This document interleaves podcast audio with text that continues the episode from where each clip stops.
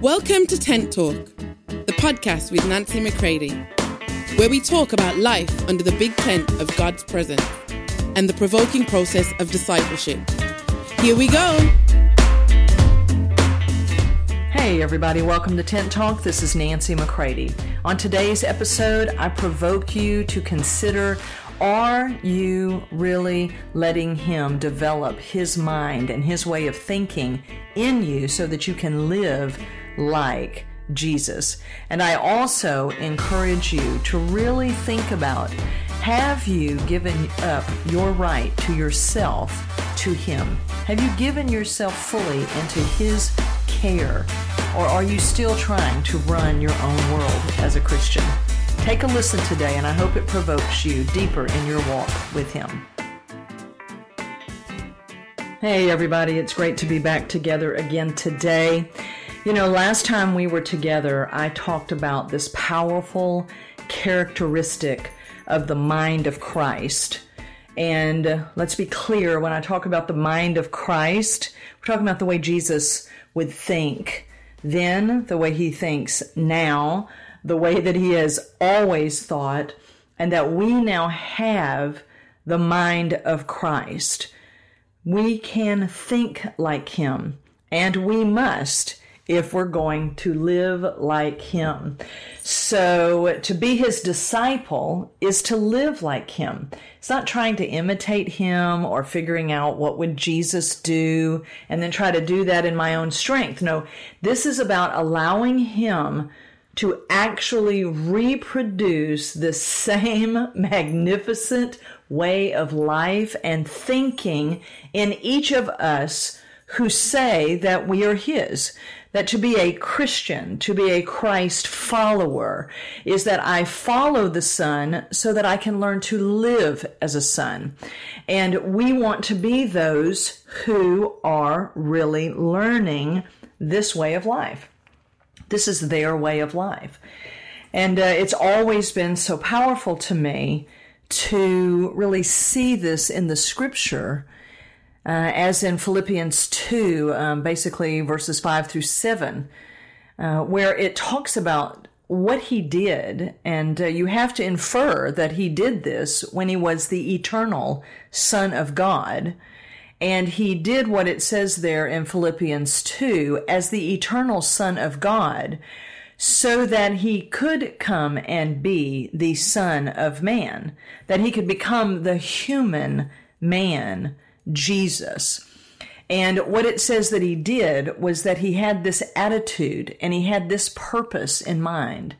And therefore he humbled himself as God so that he stripped himself of all of his rightful privileges and all of his dignity as God. This blows my mind. I've been talking about this for years and I'm sitting here today talking about it and it's still blowing my mind is that he, as God, did not consider his equality with God, that he was God, that he had all the attributes of God, that he was fully God. He did not consider that equality to be something that he was going to grasp and hold on to, and nobody was going to be able to take that out of his hand. He did not cling to that in a way that caused him to refuse uh, the, the will of the Father. Now, this is as the eternal Son of God. So, can I just say to you that this is the way God Himself lives? That's why I'm always reminding folks and reminding myself is that our invitation isn't just come to me and escape hell. This is the original invitation. This is what it's always been inside of Plan A is come and be one with me, share in my life, and come and live like me. Think like me, relate like me. And it is um, our privilege and our honor, isn't it?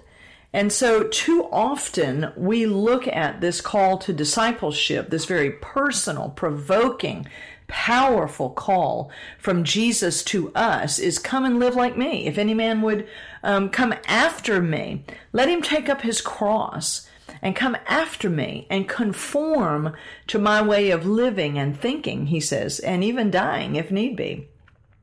This is our privilege. This is our honor to live as we were always meant to live in oneness with Him, sharing in their actual nature and life. This is why it's so sad to me that the majority of Christians would still believe the horrendous lie that they're still just a sinner saved by grace. That if we cannot come to the place to see our true identity as uh, fully new, fully whole, because we share in their life, um, then we'll never move on. We'll never grow up. We will never be to them who we were meant to be. Because ultimately, uh, taking up our cross, when Jesus said that, he knew there'll never be any following or discipling or maturing or anything if the cross is not taken up as a way of life, as our way of deliverance from the old and our absolute ability to live fully in the new. And I think this gets lost. And I don't mind repeating myself because I know that it has to be heard again and again. That to be his disciple is a call to live like him, not, not try to imitate him, not just try to live by a certain creed or a list of principles. Um, that this is to live by the very lifeblood of a person, to have his mind, his heart, his nature, to be one with them, not just in theory, but in the real living of our everyday, down in the dirt, nitty gritty life that we're in, and to allow Him to do the reproducing of His life inside of us. Now, of course, the enemy's goal isn't really to get you to misbehave. You know, sin is his power, is the devil's power. Many Christians just think of sin as a, you know, bad behavior. But sin is an actual force, a power. It's personified in Genesis 4.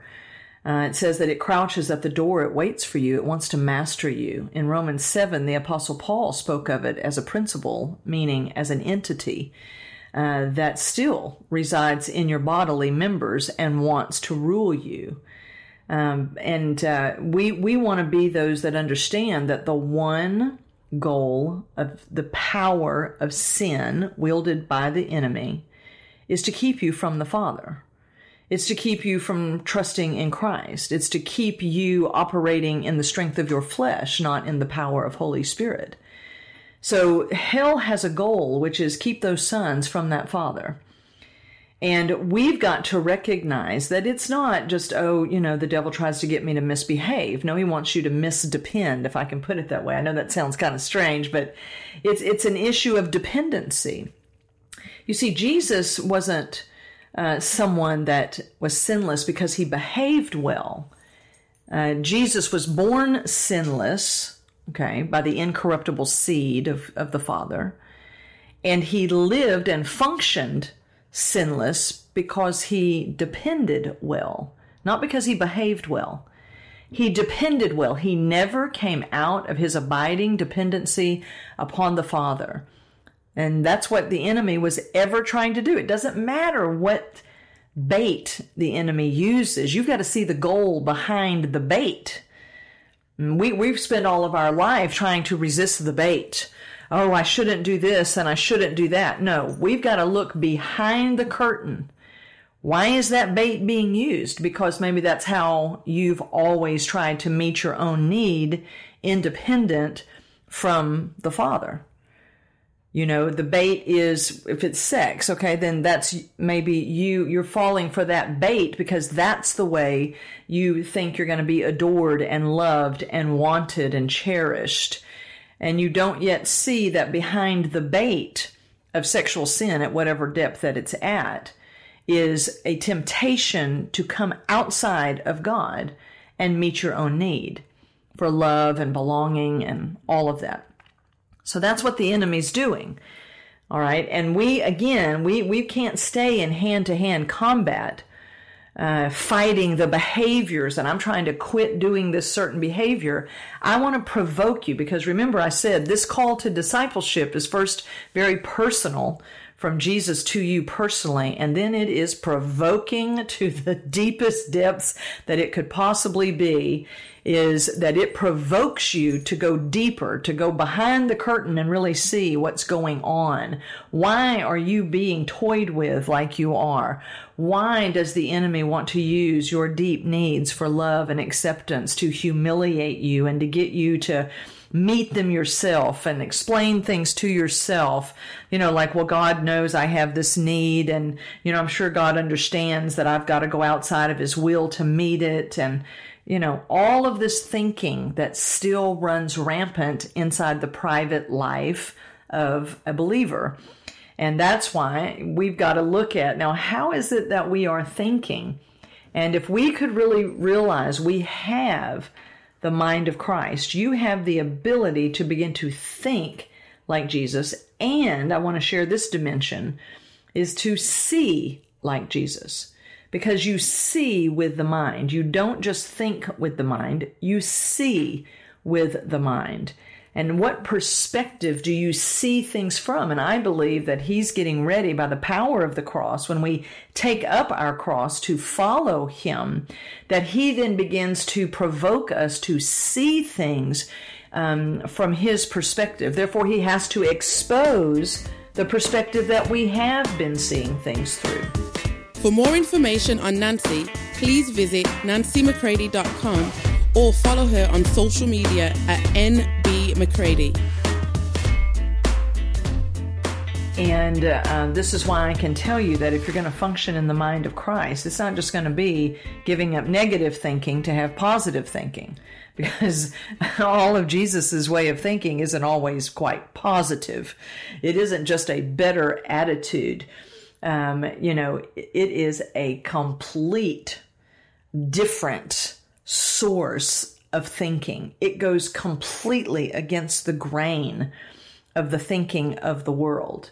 It is the thinking of the Son and his whole entire perspective.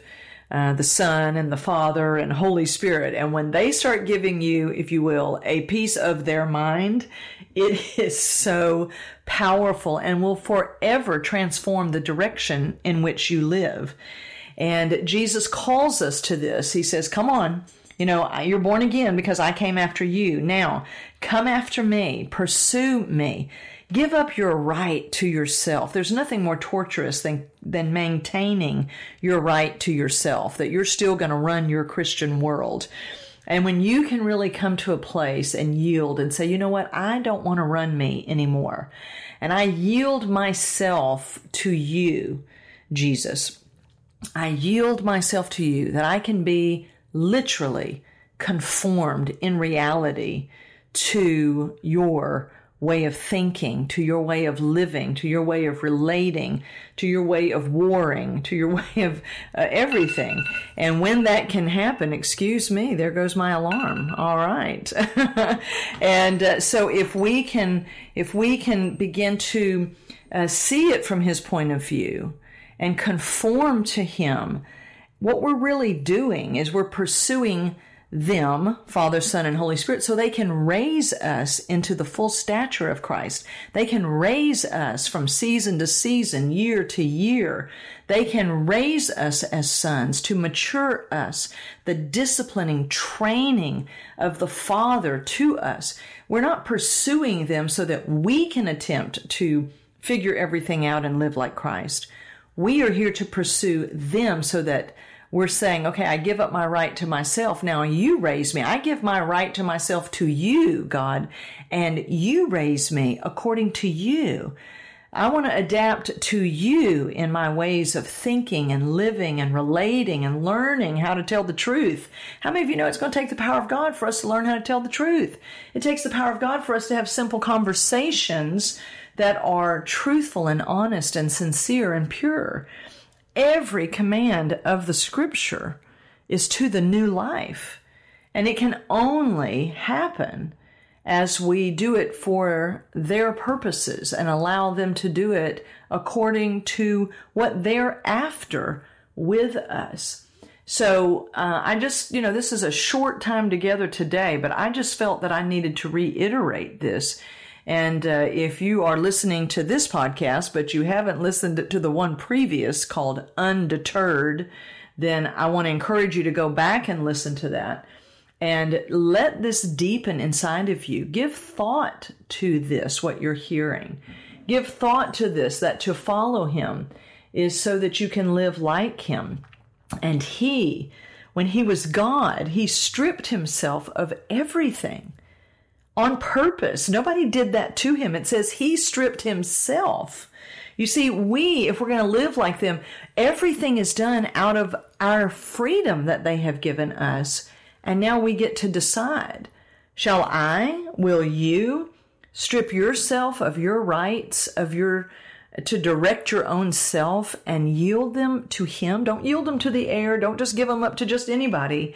It's i give my right to myself father to you.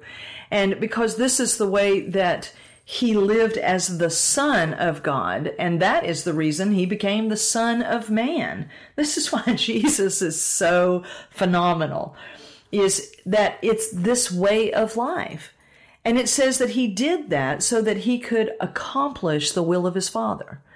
So we are privileged to live a way of life where we can say, you know, Father, I certainly am willing to give up on all that that's not working for me, but I want to give up on everything that's been a gain to me.